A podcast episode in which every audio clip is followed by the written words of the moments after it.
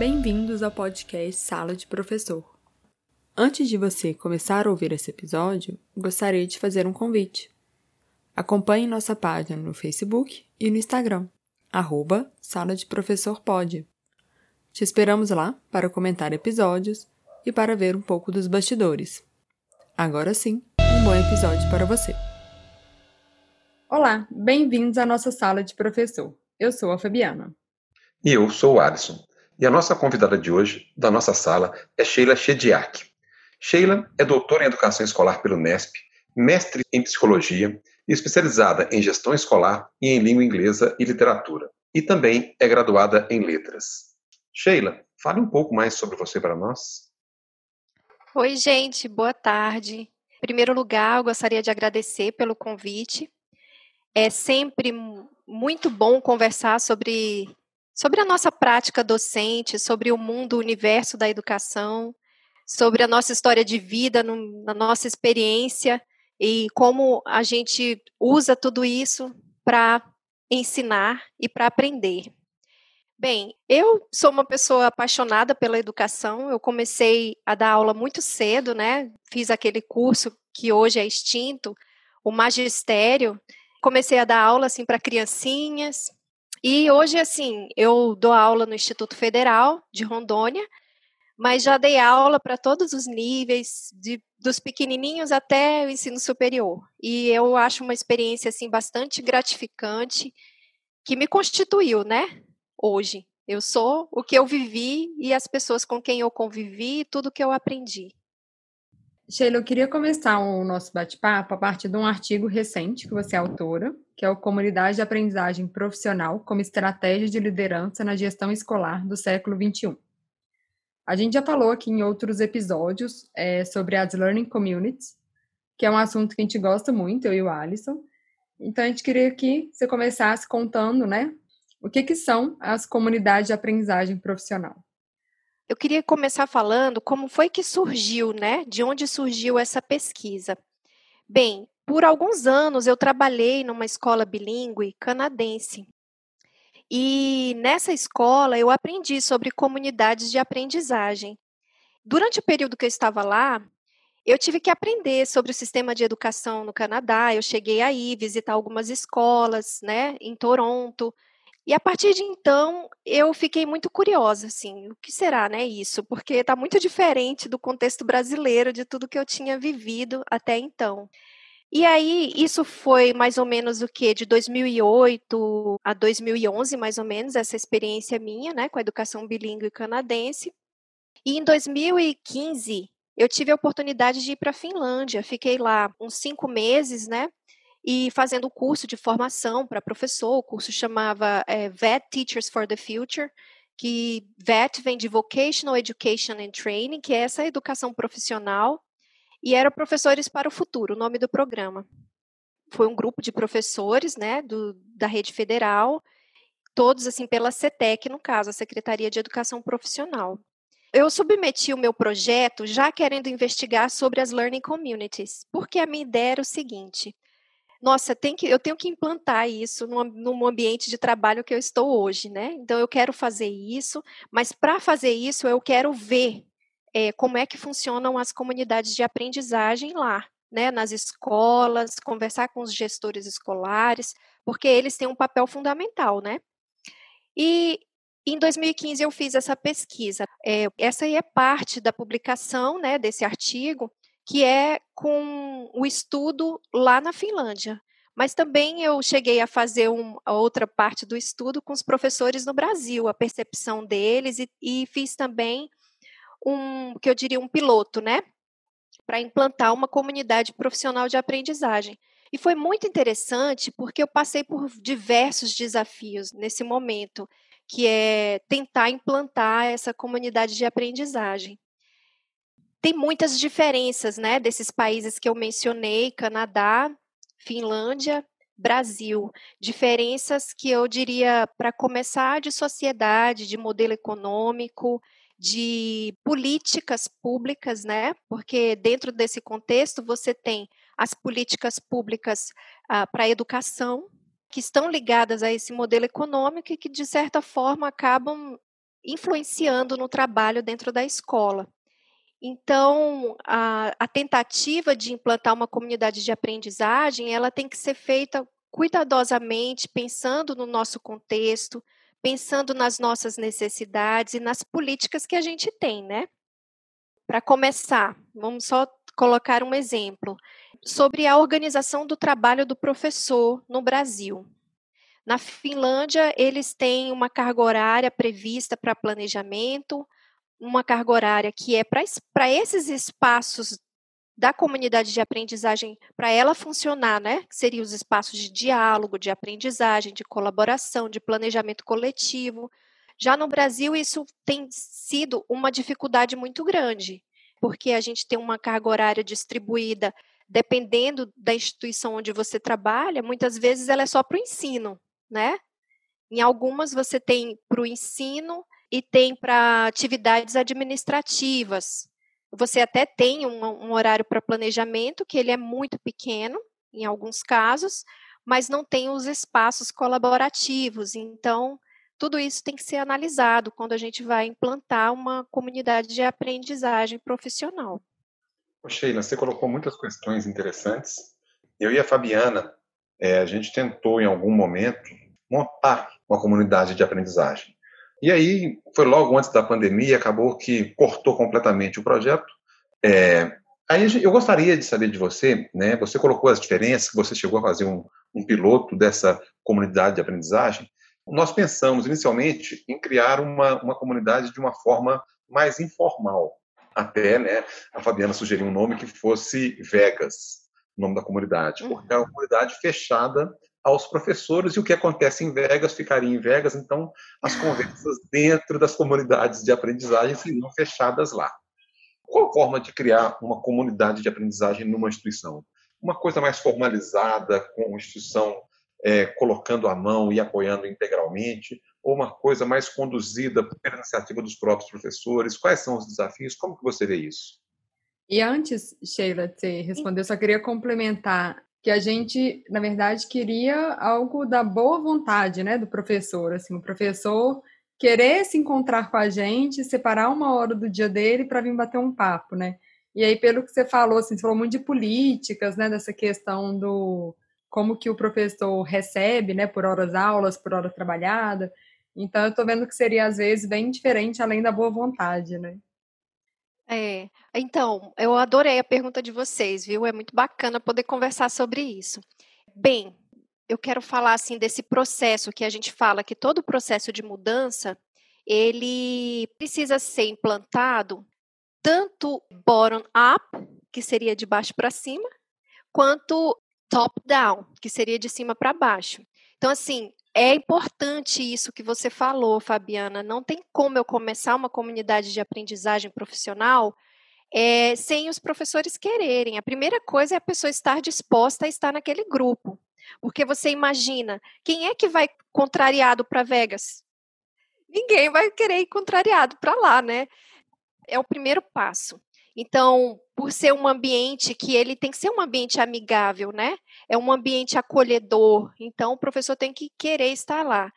Mas as condições precisam ser dadas para que essa comunidade funcione. Não adianta a gente romantizar e dizer assim: vai acontecer, os professores vão, nós vamos, né? Vai ser tudo maravilhoso, ótimo. E daí, na semana, você tem uma sobrecarga de trabalho excessiva, você não consegue, é, você às vezes não consegue participar daquele encontro, e aí a frequência de alguns diminui, e aí aquela conexão vai se perdendo, né? Porque o vínculo de confiança, de diálogo, ele é estabelecido com a convivência, com os diálogos. Se a pessoa não pode participar por causa da intensificação do trabalho dela, da sobrecarga que ela tem, isso vai se perdendo em algum momento. Então, as duas coisas são importantes. Por isso, assim, no, naquele artigo que eu escrevi, eu falei muito sobre a parte da gestão. Como é que a gestão cria condições para que isso ocorra? Mas, é, no início, quando eu comecei com esse, nossa, eu vou criar uma comunidade de aprendizagem, era puro sonho. Tanto que o piloto que eu fiz disso foi só pela boa vontade mesmo, né? Então, ainda bem que eu encontrei colegas parceiros, foram nove colegas que participaram. Nós conseguimos desenvolver isso por três meses, mas ele foi totalmente fragmentado, porque a boa vontade não é suficiente. De boa vontade, a educação está cheia, né? A gente fala assim, todos os professores, praticamente, até para estar tá nessa profissão, eles têm boa vontade, né? Mas a gente não consegue fazer mudanças é, sólidas, mudanças consistentes que se, que se sustentam só com a boa vontade. Não tem como. Mas, bem, é, eu vou começar assim.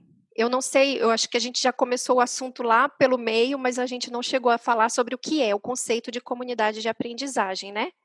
Até coloquei aqui a minha próxima pergunta era exatamente isso. Eu, fala, ah, eu ia então, falar. Perfeito. Eu ia falar assim, Sheila, mas a gente já está falando tanta coisa, mas vamos explicar o que, que se é. faz numa learning community. Isso, o que que se faz e o que que é, qual é a concepção, né, de uma learning community. Começando assim, o próprio nome já diz, né? Porque eu tenho em inglês eu chamo Professional Learning Community.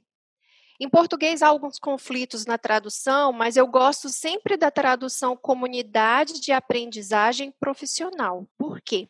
Porque eu dou centralidade para a palavra aprendizagem, que é o foco de uma learning community, de uma comunidade de aprendizagem.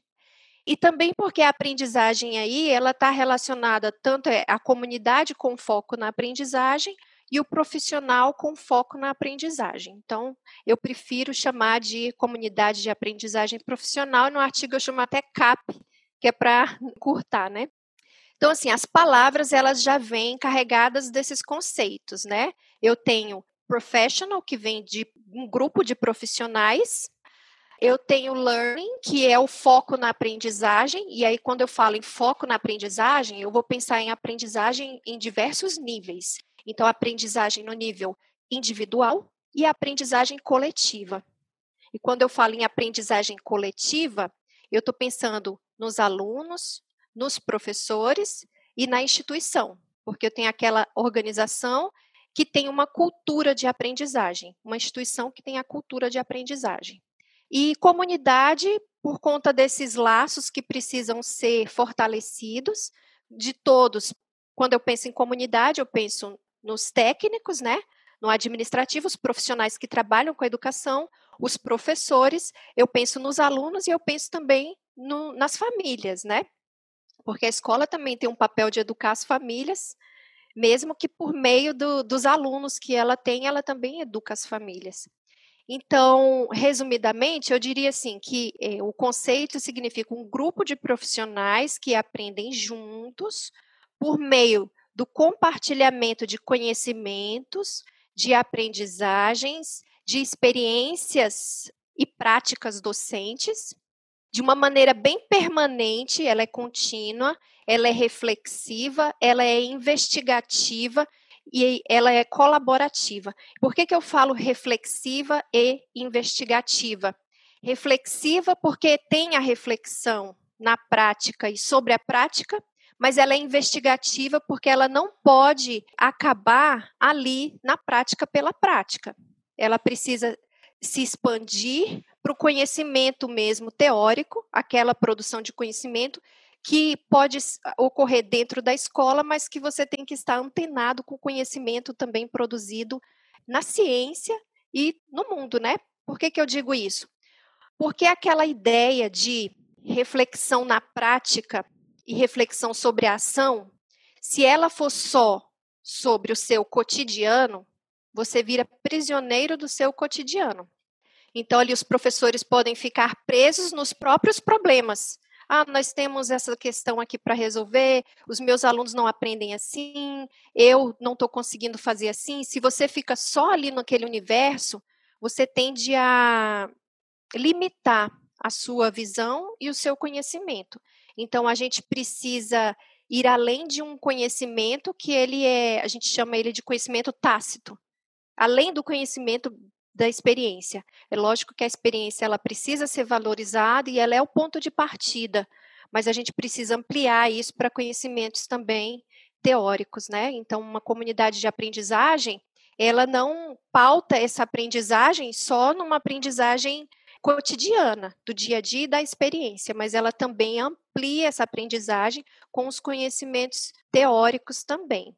Então, o que, que eu diria? Quando eu falo de, eh, de comunidade de aprendizagem profissional, eu falo tanto em relação àquela gestão do conhecimento dos professores, e eu também tenho alguns autores que vão falar ali de uma comunidade de aprendizagem profissional que envolve também os alunos e os pais nas decisões da escola, enfim.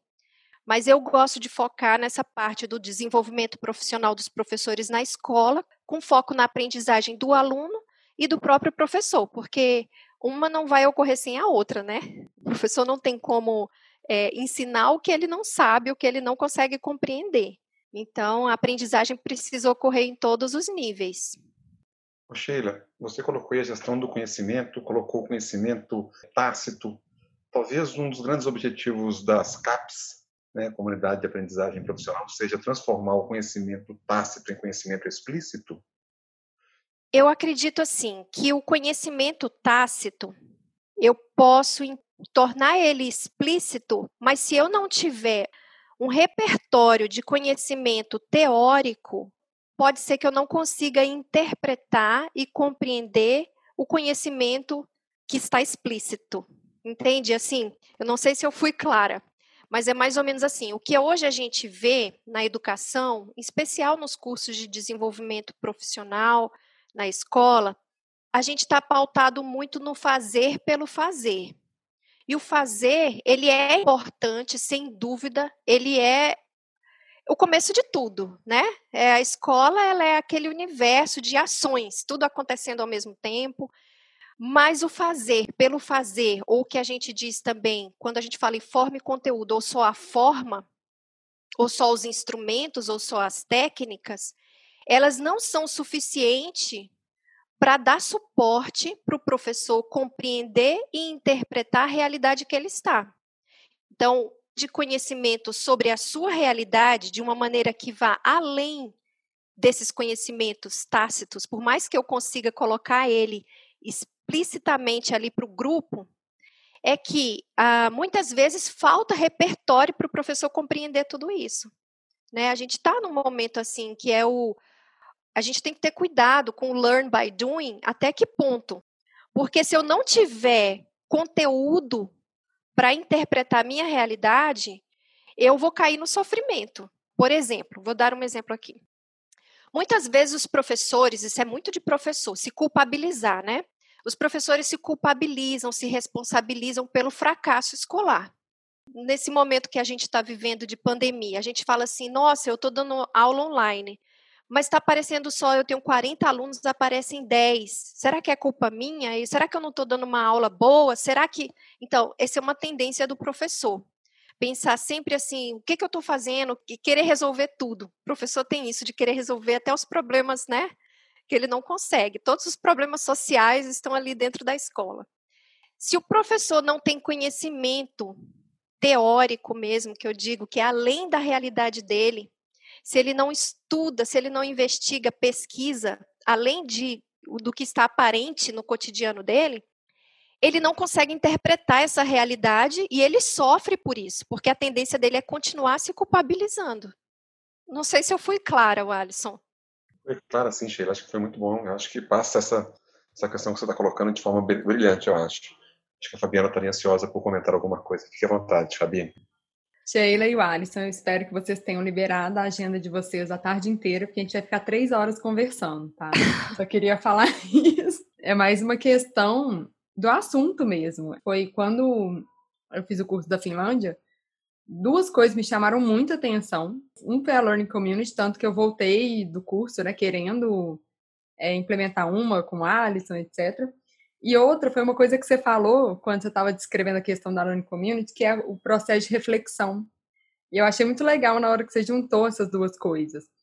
Teve uma professora minha que eu tive no curso da Finlândia, que ela tem até um artigo que é sobre isso, assim, sobre a questão da reflexão para ação. Ela tem uma teoria que eu achei super interessante, que é o seguinte: quando a gente começa a se questionar, né, a fazer uma reflexão, ela fala que a gente tem, assim, algumas emoções biológicas mesmo, que é aquele fight, freeze or fly. Que ou você congela, ou você sai correndo, ou você briga, uhum. né? São as uhum. nossas emoções biológicas quando alguma coisa te assusta, porque quando a gente passa por um processo de reflexão, a gente assusta, né? Quando a gente vê alguma coisa difícil, a gente quer mudar, aí é muito difícil, a gente para e ah, desiste, na verdade, sabe? A gente para de refletir sobre aquilo. Então ela, ela chama isso de edge emotions. Aí ela fala que a gente tem que reconhecer, então, essas edge emotions, né, essas emoções nossas, e voltar para uma, fazer uma reflexão crítica na hora de fazer uma transformação.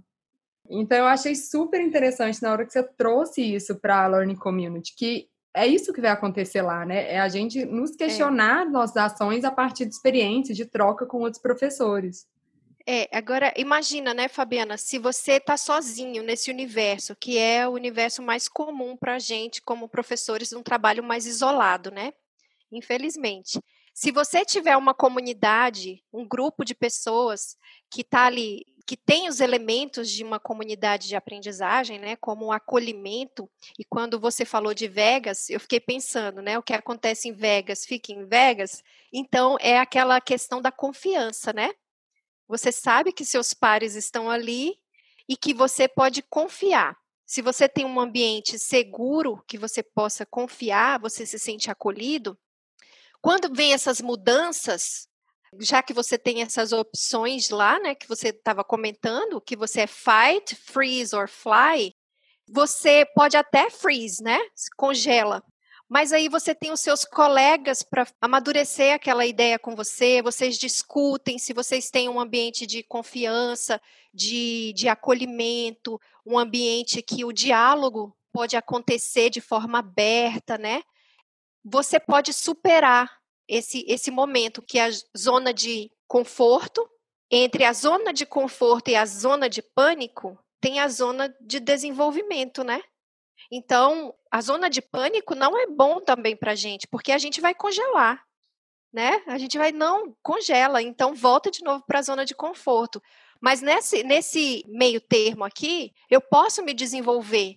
E o papel dos pares, ele é extremamente importante, porque ele traz o conforto, o sentimento de eu não estou só mesmo, também a ideia de amadurecer uma solução para os problemas, os conhecimentos compartilhados também, que eu chamo até de eu chamo de sistema de expertise distribuída, que seria o quê? Você da área de engenharia, o Alisson da área de TI, aí eu tô lá da área de educação e de inglês, de letras em inglês, aí eu tenho um professor da área de administração, outro professor. Então ali tem muita expertise distribuída. Se todos estão é até aquela questão do conhecimento que eu falei, o Alisson. Você tem o um conhecimento teórico da sua área, aí o fulano tem um conhecimento também prático e teórico, porque tem um reflexivo e investigativo, né? Que para unir isso e não separar, né? Unir a teoria com a prática. É, isso daí tudo traz elementos importantes para que a aprendizagem realmente ocorra. Então, a aprendizagem só pode ocorrer num ambiente que tenha segurança, e confiança. A gente fala muito disso que é assim, para a aprendizagem acontecer, é, ela acontece dentro de um contexto em que o seu afetivo possa acolher, né? Que é a unidade é, afetivo-cognitiva. Então, o conhecimento está muito ligado ao afetivo. A nossa cognição está ligada ao nosso afetivo, né?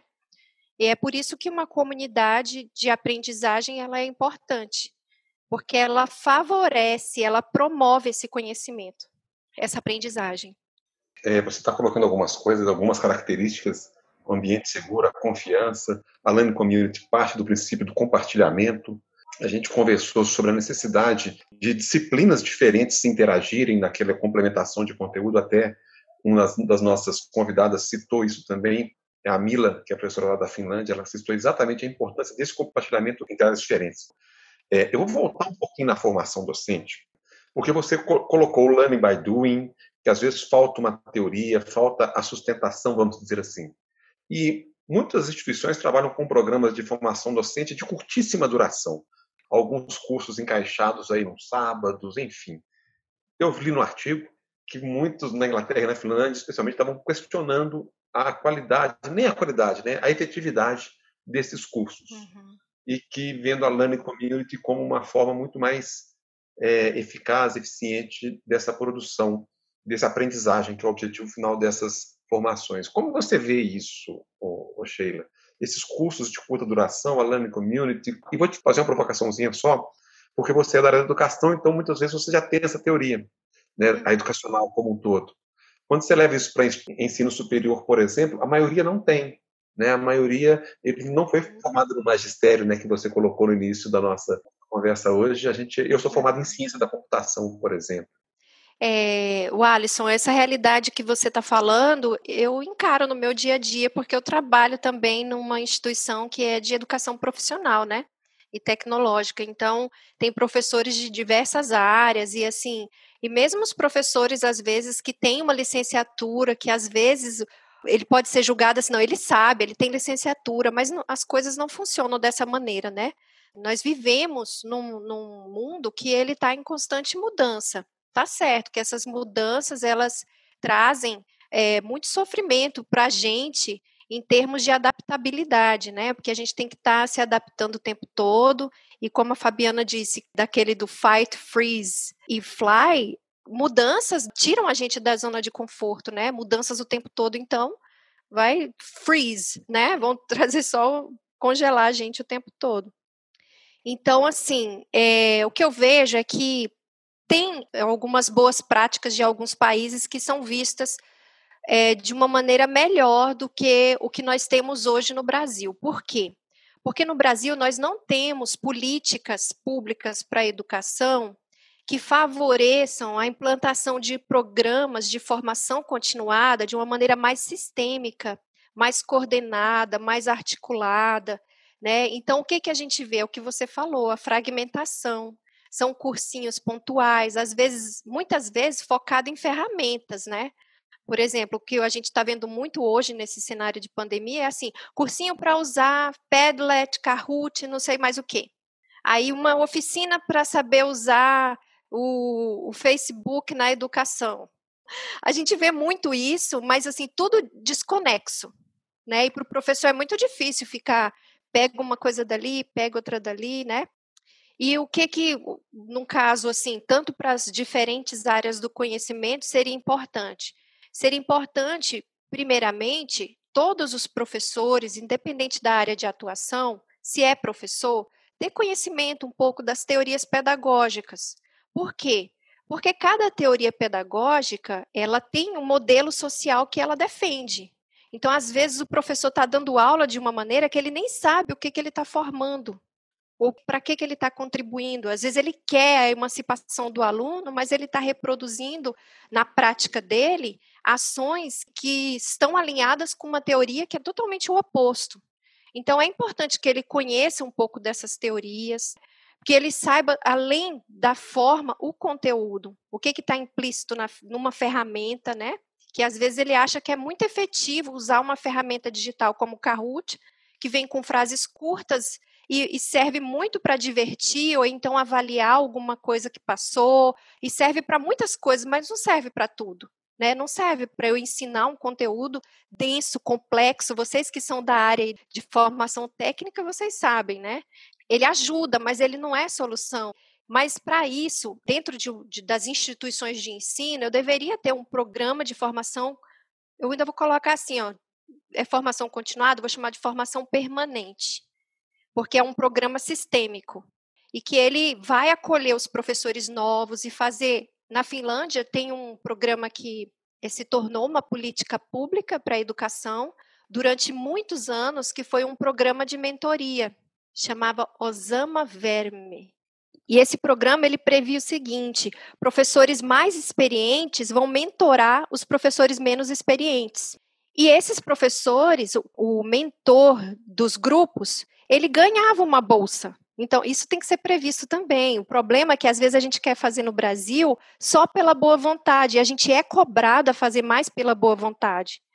Por exemplo, uma pessoa que vai coordenar a implantação de uma learning community precisa ser remunerada porque ela vai trabalhar muitas horas a mais, inclusive na gestão do ambiente virtual. Porque hoje a gente faz a learning community da parte presencial, que sem dúvida é a mais importante, mas a gente expande ali na troca de materiais para ler, troca de experiências, de o, o, repositório das nossas ideias, dos nossos projetos, eles precisam estar tá ali gerenciado, né, numa, numa plataforma virtual. Então, muitas vezes isso não está previsto. O programa de formação continuada ele não, não é levado de uma maneira sólida dentro da instituição, de uma maneira como uma política institucional. Ele é pontual. Por exemplo, ah, os professores não estão sabendo mexer no Moodle. Já sei, vamos fazer um curso sobre Moodle. Ah, os professores não estão sabendo agora o que, que é metodologia ativa. Vamos fazer um, uma oficina de metodologia ativa. Totalmente desconexa. Ninguém sabe de onde metodologia ativa vem, o que, que ela está atrelada, quais são os pontos positivos, quais são as desvantagens. Porque como é que eu vou superar os meus problemas se eu não reconheço as falhas das pedagogias? Considerando que nenhuma pedagogia é perfeita, né? Não estou defendendo nenhuma. E é o que você falou, é verdade, né, Sheila? Porque aí você fica com um monte de soluções mágicas. Metodologia hoje é a bala de prata para todos os problemas da educação. Agora é treinamento de Zoom e assim por diante. É isso mesmo.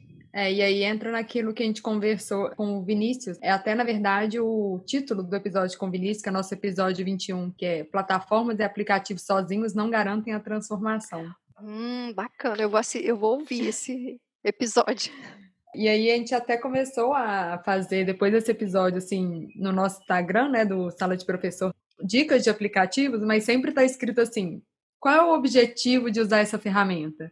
A gente sempre dá uma dica pensando nisso, falando assim, você tem que ter um objetivo, não é usar do nada. Você vai, pode usar essa ferramenta para, por exemplo, Bacana. você pode usar para isso. Você, por exemplo, você pode usar para isso. Porque acontece muito isso no que você falou nessas formações aleatórias, né, é, esporádicas. Eles ensinam, mas muitas vezes não te mostram como aplicar. Quais objetivos você pode usar aquilo, é, né? É. O que eu chamo também, que é, se você está falando do objetivo educacional, ou intencionalidade pedagógica, né?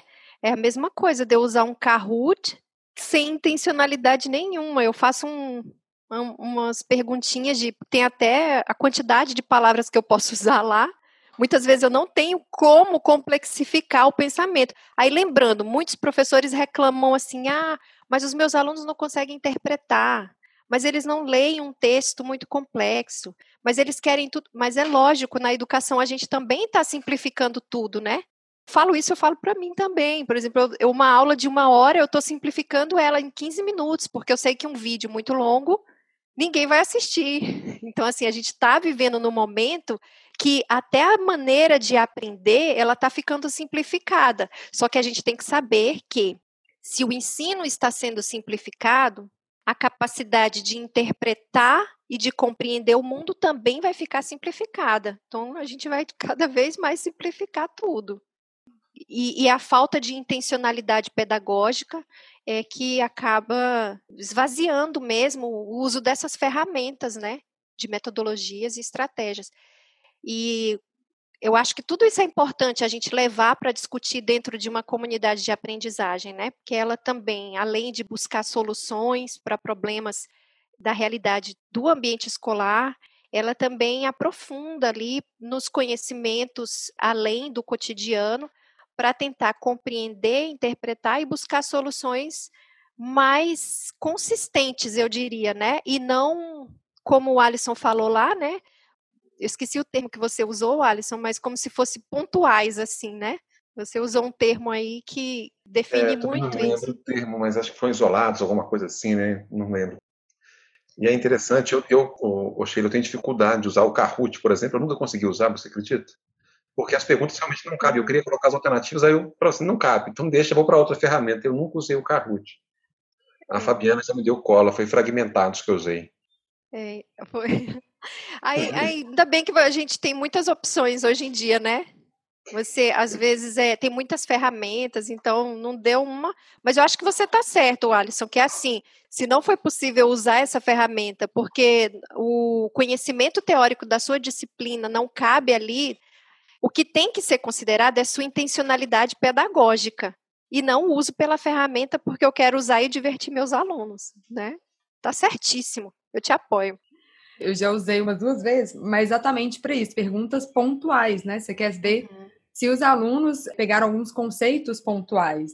É. E o que aconteceu foi que eu achei o Kahoot não é prático para online porque o aluno precisa de duas telas para funcionar bem. Então eu achei engraçado isso. Está todo mundo falando muito, usa o Kahoot, usa o Kahoot, mas no online eu acho muito ruim, na verdade, pela estrutura também dele, sabe? Eu acho que às vezes é. a gente esquece dessa adaptação que precisa, dependendo da ferramenta. É. E o Kahoot, ele é muito legal para criar um clima dentro da, da sala de aula. Você imagina, quando tá mostrando ali no painel e todo mundo com seu celular, é uma coisa. Agora, acho que cada um na sua casa fica também um pouco diferente, né? Eu acho que tem que buscar adaptação. Eu, quando critico as ferramentas e, e as metodologias, na verdade, é para tentar superar mesmo, né? Encontrar as lacunas e, e, achar o melhor uso. Mas eu também gosto muito do Kahoot, principalmente para fazer esse tipo de avaliação, que é uma avaliação final, assim, sabe? Diagnosticar ali, vamos ver os conceitos, conceitos bem pontuais, eu acho muito bacana. Mas o importante é o que você disse, viu, Sheila? A gente tem que ter sempre em mente qual é o objetivo de aprendizagem, qual é o nosso Isso. Objetivo intencional de aprendizagem e, a partir dele, traçar as atividades de ensino e aprendizagem que a gente deseja aplicar para atingir aquele objetivo. Eu acho que tem partir disso sempre. Bacana. Ô, Sheila, é, eu vou voltar a uma coisa que você falou, eu tinha deixado essa pergunta, mas aí a gente foi para outro caminho. Você falou que as comunidades de aprendizagem, ela também deve é, refletir nos alunos, nos pais, na comunidade administrativa. Como que a comunidade de, de aprendizagem ela pode afetar, por exemplo, os pais ou a parte administrativa de uma instituição? Então, Alisson, aqui nós ouvimos falar muito de gestão democrática, né? Isso é muito nas, funciona muito nas escolas públicas, principalmente escolas da rede pública, em que os pais, a, o, os estudantes, eles também são envolvidos nas tomadas de decisões, né? Eu vou dizer assim, uma, um exemplo disso são os alunos que participam dos conselhos de classe, que eles trazem ali os problemas e como que a turma conseguiu superar alguns e quais são as propostas de soluções. Então, tudo isso também numa num modelo de comunidade de aprendizagem em que ocorre de fato a gestão democrática dentro de uma escola, isso pode acontecer. Agora, assim, eu, eu foco muito naquela questão que eu acho que é a ideia que a Fabiana fala ali, de também que você falou, de comunidade de aprendizagem para desenvolvimento profissional do professor. Né, eu gosto de tratar dessa parte porque nós estamos muito longe de muitas coisas no Brasil, né? Então, se eu for falar assim de uma coisa de cada vez, uma implantação de uma comunidade de aprendizagem profissional, ela já quebraria muitos paradigmas de políticas mesmo, públicas. E dentro de uma instituição, eu acredito que tenha como fazer quando você tem o apoio também da gestão. Nem que seja para começar, sabe? Porque você precisa de espaços físicos e, e tempo dentro da instituição para criar essas comunidades. E você precisa também, porque eu falei alguns elementos, né, das comunidades de aprendizagem, mas, por exemplo, eu não cheguei a falar da liderança compartilhada, que é um elemento fundamental que eu observei muito nas escolas é, finlandesas, né, que é, não tem a dança da vassoura, que a vassoura vai passando para cada um? Lá eu tenho a dança da, da vassoura com alguns tópicos, que a comunidade, no caso, decidiu que deveria trabalhar durante aquele ano letivo. Vamos supor, gente, nós precisamos melhorar a questão da combate ao bullying na escola. Então, aí eu tenho um, um professor que está responsável aquele ano por aquele tópico, por aquele tema. Então, ele vai traçar objetivos, vai fazer os projetos. Aí eu tenho uma outra decisão da comunidade, que é a gente precisa melhorar é, em relação a integração. A gente precisa trabalhar mais com projetos integradores, nós precisamos integrar também teoria e prática, a gente precisa fazer também integração, enfim, todos os níveis, né? Aí eu tenho aquele professor que está responsável por aquele tema integração daquele ano. Então, ele faz o projeto, ele desenvolve aqueles objetivos todos, para que no final do ano letivo a gente consiga avaliar e falar o que a gente melhorou nesse quesito aqui, integração, e nesse aqui de combate ao bullying, acha que a gente melhorou? Então, quando a gestão fica centralizada na mão de, de uma liderança só, isso não gera um sentimento de propósito compartilhado, de objetivos compartilhados, de responsabilidades compartilhadas. Então, eu tenho que compartilhar a liderança, porque dessa maneira eu também compartilho, eu dou autonomia para as pessoas. E imagina, autonomia é um voto de confiança. Porque, por exemplo, se eu digo assim, Fabiana, você quer ser responsável por esse tema esse ano? E a Fabiana diz sim. Eu estou confiando que ela vá fazer esse trabalho, né? Então, olha só, uma coisa está ligada à outra. Liderança compartilhada está ligada à autonomia, que está ligada à confiança. E sem esses elementos, eu não consigo desenvolver uma comunidade de aprendizagem, né? Outro elemento importante é a cultura de apoio, porque nas instituições no Brasil nós temos muita cultura da punição, né?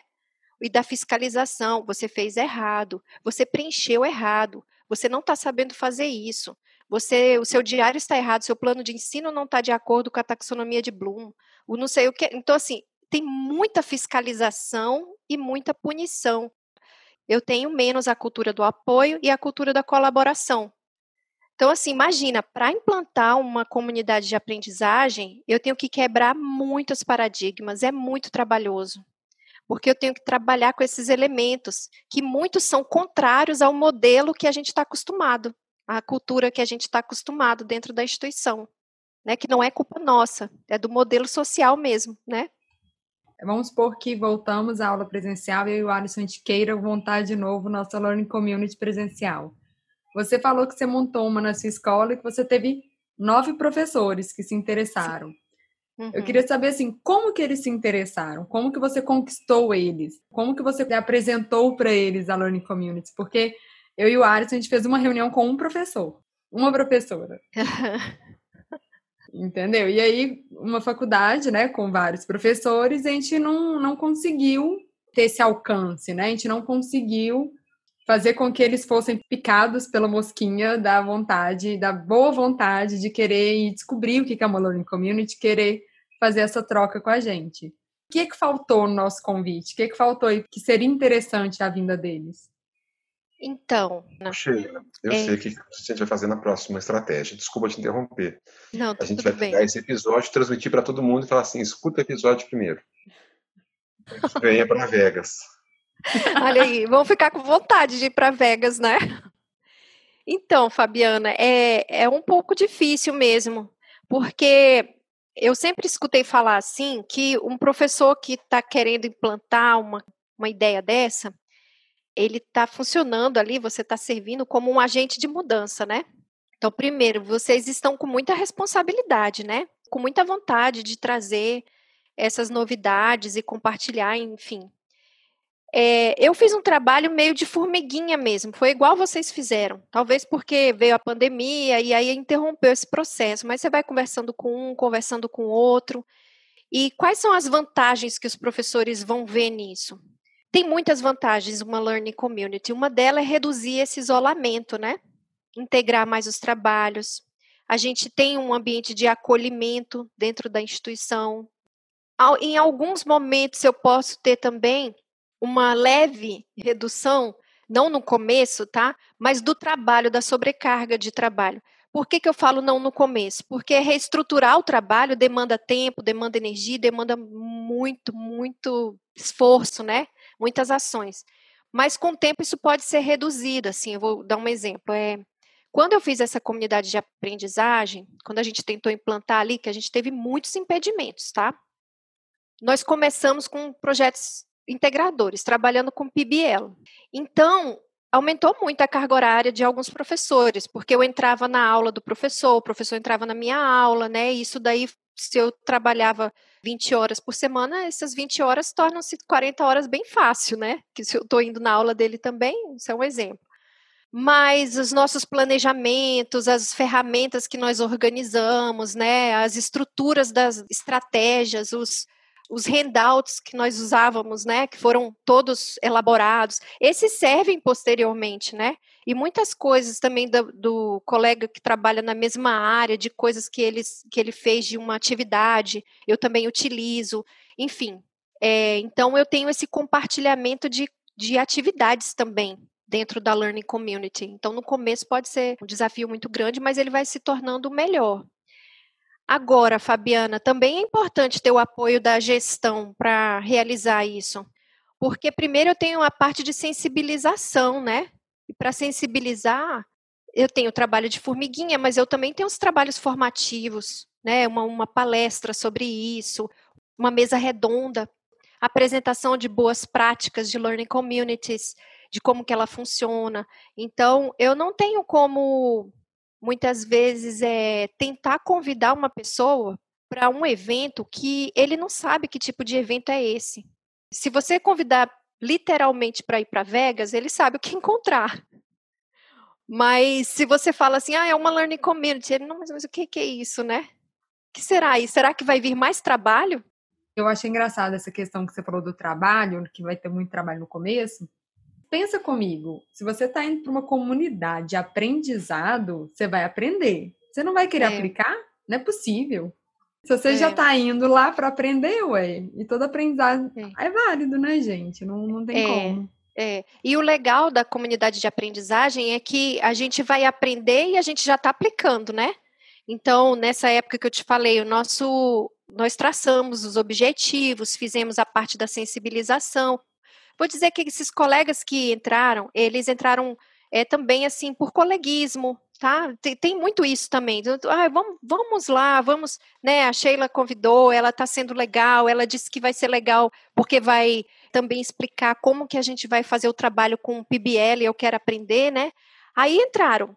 E depois eles conseguem verificar também os ganhos disso, né? Eu entrei em salas assim que não fui eu quem não participei daquele PBL, daquele projeto com os alunos, mas eu fui convidada para assistir o, o, a apresentação final dos alunos, que foram alunos que criaram, era o professor de física, o professor da área de informática, os alunos criaram um aplicativo para aprender física. E dentro daquele aplicativo tinha também o, Alisson deve entender melhor. E a linguagem de programação, enfim, tinha lá as frases em inglês, tinha o uso do would na programação deles, enfim. E aí eu fui convidada para ver e assim, gente, olha, eram coisas maravilhosas. E a satisfação dos professores com aquele resultado também, o sentimento assim, poxa, estamos juntos, né? Eu não estou fazendo um trabalho só. Tem a emoção compartilhada também, né, dos professores, que é nós atingimos os nossos objetivos educacionais e eles vão conversar de novo nos espaços, verificar quais são as falhas, né? O que, que eles podem melhorar na próxima vez é, acontece que cada projeto, com cada turma, é tudo muito diferente. Às vezes eles vão tentar aplicar com os aprimoramentos e vai sair completamente diferente. Mas, assim, é, é nisso que consiste. É uma aprendizagem permanente, contínua, né? Você colocou bem aí a questão, né? Assim, é, além do community, ela demanda responsabilidade, que a gente está sendo um agente de mudança, acho. Mas eu tenho certeza que quando nós voltarmos, a Fabiana vai falar assim, Alisson, vamos retomar nossa learning community, que ela que fica me, me puxando para essas coisas, só tem um problema, eu topo uhum. todas, e a gente vai seguindo. ah, mas é bom. É bom, é ótimo. É isso é que ótimo. nos move, né?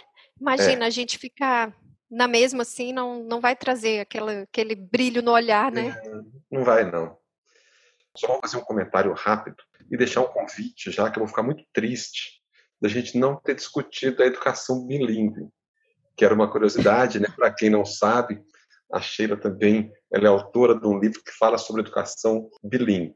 Mas não precisa falar nada hoje, que senão vai ficar mudando de assunto demais. Esse fica o convite para um próximo episódio só sobre educação bilíngue. Tá bom? Combinado. Fabi, Combinado. Pode ficar à vontade. Sheila, eu queria então, para a gente finalizar aqui nosso episódio, todo convidado, toda convidada, tem que deixar uma dica para os nossos ouvintes. Não necessariamente só uma, tá? Podem ser várias ou pode ser só uma. Aí uma dica de livro, filme, série, música ou, como eu gosto de falar, uma dica para a vida. Ah, e a gente começou a implementar agora uma dica. Tem que ser duas dicas. Uma dessas que eu falei e uma dica de viagem. Uma dica de viagem? Tem que ser viagem pedagógica? Não. Então. Vai mandar a gente é... para Finlândia. Eu ia mandar para Finlândia. Se for viagem pedagógica, gente, vale a pena, né? É, então, eu acho assim que para a vida dica profissional, eu diria assim, eu li uma frase uma vez que eu acho que ela me representa muito, eu não lembro o que ela diz, mas ela diz mais ou menos assim, que o que mais inspira a gente é estar rodeado de pessoas que nos inspiram. Isso tem muito a ver com a comunidade de aprendizagem. O que nos faz todos os dias levantar e ter motivação para fazer as coisas são os relacionamentos que nós temos, profissionais, né, dentro de casa, enfim, em todos os lugares. Então, eu acho que profissionalmente a gente tem que se juntar com aqueles professores que também nos inspiram, porque eles nos ensinam, a gente aprende o tempo todo e a gente ensina eles também. Então, se juntar. Minha dica é: se juntem aos seus pares que você consegue inspiração deles, aprendem e ensinam o tempo todo. Essa é uma. Porque eu tento fazer isso também na, no meu local de trabalho, por onde eu vou, é me juntar com as pessoas que me inspiram, né? E que eu também consigo inspirar de alguma maneira. Dicas de filmes é bem difícil, porque olha, eu sou casada com, com um homem que é apaixonado por filmes, então assisto três, quatro filmes às vezes por semana e eu não consigo mais nem lembrar do nome dos filmes. Mas eu vou colocar um, um pedaço de um filme. Não é que eu goste dele todo, não, mas eu gostei daquele pedaço do filme que chama Feel the Beat. E eu lembrei agora, já que a gente está falando de educação, que é uma parte que a professora vai fazer uma apresentação e ela faz uma apresentação, ela aparecendo. Ela é a principal. Até que ela aprende que o principal não tem que ser ela, ela tem que dar o protagonismo para os alunos aparecerem, né? Então, o show do professor é quando os alunos trazem aquele resultado, não é o professor aparecer, nossa, aquele professor é o mais brilhante de todos, né? Ele brilha tanto que ele brilha muito mais do que os alunos, são os alunos brilharem, né? Então, essa parte do filme Feel the Beat eu gosto bastante. E dica de viagem, eu vou falar uma é, é realmente Finlândia, eu não tenho como negar, né? Finlândia é um modelo de sociedade, de educação, assim, que é um sonho para todo professor, professor valorizado, professor tem um prestígio, né? Que aqui no Brasil, infelizmente, a gente não tem, enfim, Finlândia é, é realmente um sonho para todo educador, e uma viagem pedagógica seria muito legal. Mas eu também vou falar de um outro lugar que eu achei bem bacana, que é na Estônia, que é em Tallinn que eu achei uh, muitas contradições. Também é um país, Estônia é um país que tem excelentes resultados em educação, que eu vi lá a Escola do Futuro, que a gente visitou lá, uma escola com muita tecnologia, enfim. E um lugar também cheio que tem tá ali a parte nova, a parte antiga, então um lugar muito cheio de coisas boas. Essa fica a minha dica. Adorei as dicas. É, agora deixa eu só deixar uma coisa claro. O filme Feel the Beat, ele é ruim como um todo? Porque você sugeriu só um trecho? Não, não, ele não é ruim não. Ele é um filme bem bacaninha. É porque ele não é aquele filme assim, vamos dizer assim, impactante, né? Cheio de cheio de figuras, de, de metáforas, de interpretações. Não, ele é um filme bem teen, ele é bem adolescente, assim, em vários aspectos. Mas essa parte eu achei, assim, bem, bem bacana para interpretar eu, eu, falo isso, Fabiana, porque hoje em dia eu vejo muitos professores que estão orientando trabalhos, que fazem trabalhos com os, com os alunos, e às vezes eles, é, por causa da nossa cultura de competição, é, existe uma exigência dele também de aparecer, de fazer muita, muita propaganda para ele, né? Mas eu acho que o, o negócio tá da gente fazer os alunos brilharem, né? O segredo de tudo aí. Exatamente, né? Deixar de ser o sábio no palco para ser o guia ao lado. Sheila, é. muito obrigado pela sua atenção, pela sua disponibilidade, sua agenda lotada, acabou de defender um doutorado. Sabemos o que você tem passado aí nesses dias, agradecemos muito. O Sara de Professor agradece a sua disponibilidade. Obrigada a vocês, foi uma conversa maravilhosa, assim, eu agradeço de coração mesmo. Obrigada, Fabiana, obrigada, Alisson. Sheila, eu reforço o agradecimento do Alisson. Eu realmente queria que a gente continuasse conversando aqui mais três horas, porque estava muito gostoso e são um assuntos que eu gosto muito. É, foi um bate-papo muito gostoso mesmo. Muito obrigada pela disponibilidade. Obrigada a vocês, gente. E assim, sempre que quiserem bater um papo, vocês já viram que eu sou boa de bater papo, né? Muito obrigada. E assim finalizamos mais um episódio do Sala de Professor. Nesse episódio, recebemos Sheila Shediak, professora e doutora em educação. Se gostou, compartilhe e até o próximo episódio.